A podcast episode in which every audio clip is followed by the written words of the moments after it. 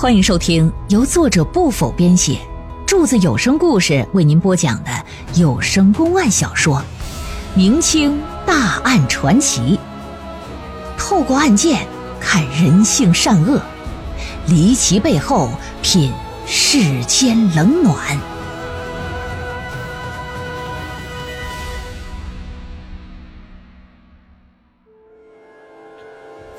话说几任新郎在新婚之夜呀，全部都离奇死亡了。那么说，究竟是突发疾病还是被人所害呀？当案情陷入一筹莫展之时，一个意想不到的人却站了出来，揭开了层层的神秘面纱。却不想，这背后还关联着一位惊天的大人物。是谁在案情陷入僵局之时站了出来？又是谁会是那个大人物呢？请您收听《西乡新郎死亡案》。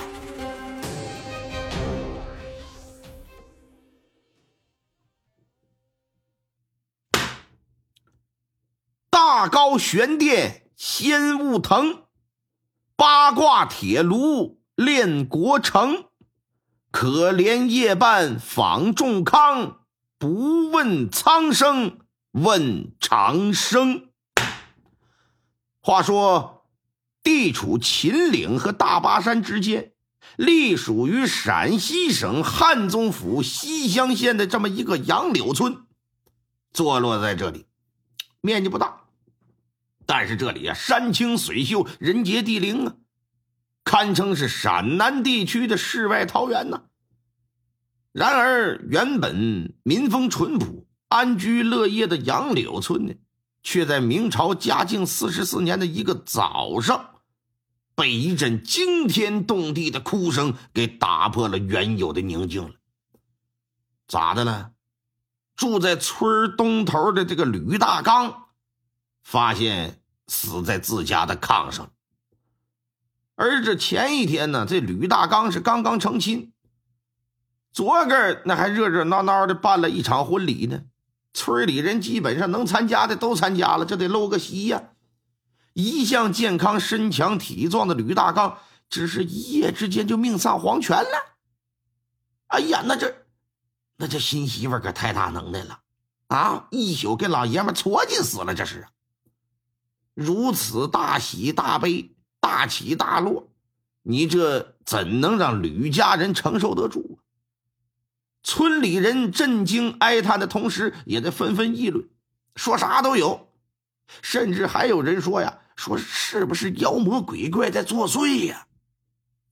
有道是啊，哎，人命关天，出了这么大的事自然得搞清楚，这是自杀、正常死亡，还是说？死于他人之手啊！于是这吕家人到了县衙，是咚咚咚咚咚咚咚咚击鼓报案，请求县太老爷为我做主，给吕大刚是沉冤昭雪。这儿的知县呢，姓高，叫高清风，挺重视这案子，亲自带着人来到了杨柳村。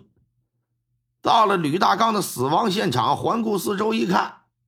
屋里呀还张灯结彩的呢，所有物品都摆放整齐呀，门窗也是完好的，毫无破损，室内也没什么打斗痕迹。炕上躺着已经没有呼吸的吕大刚，在他身上啊盖着一块白单子，这块白布跟这屋子里装点成婚房喜庆的样子显得是那么格格不入。老爷来到炕前，拿手啊。一撩脸上这块白布，定睛观瞧，就见这大刚同学呀，体态安详，似睡非睡，脸上一点痛苦的神色也没有。此外呢，嘴角还微微上扬，似笑非笑的，多少还透露着那么一丝诡异的气息，让人看了呀，虽说不至于惊恐吧，但心里也会有一种莫名的不舒服。老爷把尸体就交给仵作了，说：“你呀，好好查验一番。来呀，把吕大刚的家人叫过来吧，查问查问。一问，说昨天晚上入洞房的时候，我们这都能证明，啊，这新郎官还是正常的呢。可是今天早上第一个发现他死的新娘子，啊，说是昨天晚上这这这这这这这睡了一宿觉，这这这人就不在了。老爷说新娘子第一个发现的，啊，对，昨天晚上就他俩独处了，你不废话吗？入洞房那能有别人吗？说来吧，把新娘子叫过来。啊，昨晚你和吕大刚可行夫妻之事了？老爷也是一个直肠子，上去就直处直。新娘十七八岁的年纪，看上去啊温柔典雅。原本眼睛含着泪花、一脸哀伤的他，一听老爷这问的，这也太直了，这小脸啊腾的一下就红了，很羞涩、很难为情的就点了点头，嗯嗯嗯。心说：“你问这话，你都多余。这也不是说什么老夫老妻，是吧？我俩这小生瓜蛋子刚到一起，刚结婚，那第一天洞房，那能不整那事儿吗？那事后，那新郎官可有异常啊？”新娘子说：“嗯，白天因为成亲的事儿啊，张张罗罗，他忙了一天。这我俩行完夫妻之事呢，他显得就挺疲惫的。”从我身上一下去，很快就睡着了，也没什么异常啊。那睡梦之中，你可听到过有什么异常的响动啊？嗯嗯，没有什么也没听着。那说说今天早上吧，你是怎么发现他死亡的？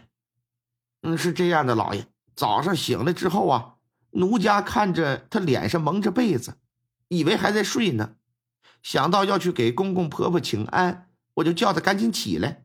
可是唤了两声也没反应啊，推了几下也不动弹，把脸上的被子我这么一拿开，发现他脸色不对，伸手我这么一探鼻息，发现这人就没了，我这就赶紧起来喊人，然后就到县衙报案了，进行了一番仔仔细细的盘问，那就差没问，那整了几下子了，那都，并且在问话的整个过程当中，一直在观察着新娘的神情啊。但是无论是问话对答，还是说这个神情微表情，新娘子一点问题都没有。这时这仵作呀就已经验完尸了，说大人，死者全身上下呀没有发现明显的外伤，也查不出有任何的内伤，所以说一时很难判断死因。呃，不过不过什么？不过在死者发髻脖颈之处。发现了一个小红点儿，嗯，您看，在后脖颈的位置，就是这儿，呃，就是不确定这个红点儿是不是和死亡有关。老爷来到近前，大眼这么一瞧，你别说，后脖梗子靠近发际线的位置，真有那么一个红点，若隐若现。你要不仔细瞧啊，真瞅不真准。此外呢？这老爷怎么看怎么觉得这个红点啊，像是齿痕，但是又不像是人咬的，一时之间就闹不明白什么玩意儿呢？嗯，怎么会留下这么个印记呢？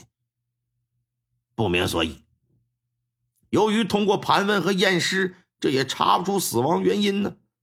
老爷说呀：“来呀，把这尸体给我带走吧。”让吕家人上下近期不得离开杨柳村，随时接受县衙的传唤。出了吕家，老爷又让衙役打外部调查一下子，看看是不是有人和吕家有仇。如果不是家宅内鬼作案，那么极有可能是仇杀或是情杀。可是几经调查，发现这个吕家在村子里呀，一向是与人为善。从来不和谁结仇结怨的。新娘子那边呢，未出嫁之前，在娘家那人也是本本分分、善良之人呢，也从来没和谁哪个男的有过什么不正常的感情纠葛。哎，怪了事儿了哈，不是仇杀，也不是情杀，身体又没有明显的外伤，哎，怎么死的呢？可就把老爷给难住了。就在这案子毫无头绪、不知该如何破解之时，呵呵，沙河镇沿江村又发生一起命案。一问，老爷心里是咯噔一下子，咋的？死的也是新郎官，也是头一天结婚，第二天发现暴毙家中啊！接了报案，带着人马不停蹄的再看看这儿吧。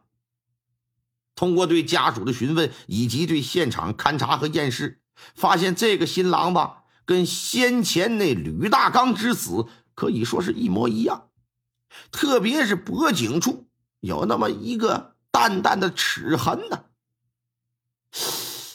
哎，难道这两起案件是同一个凶手所为？老爷说：“把这俩案子给我并在一起调查吧，花费大量的人力物力，忙活好些天，还是没找着任何有用的线索。”话说有这么一大早，老爷刚刚起床，正搁这洗漱呢。前院就听说嘟嘟嘟嘟嘟嘟嘟嘟嘟嘟嘟嘟嘟嘟，干啥？可不是说来三蹦子了，又有人击鼓鸣冤了。老爷说：“谁呀？这一大早的，看看怎么个事儿。”下人马上就回来了，说：“启禀大人，高山镇大兴村，呃，又死了一个，还还是新郎官。什么？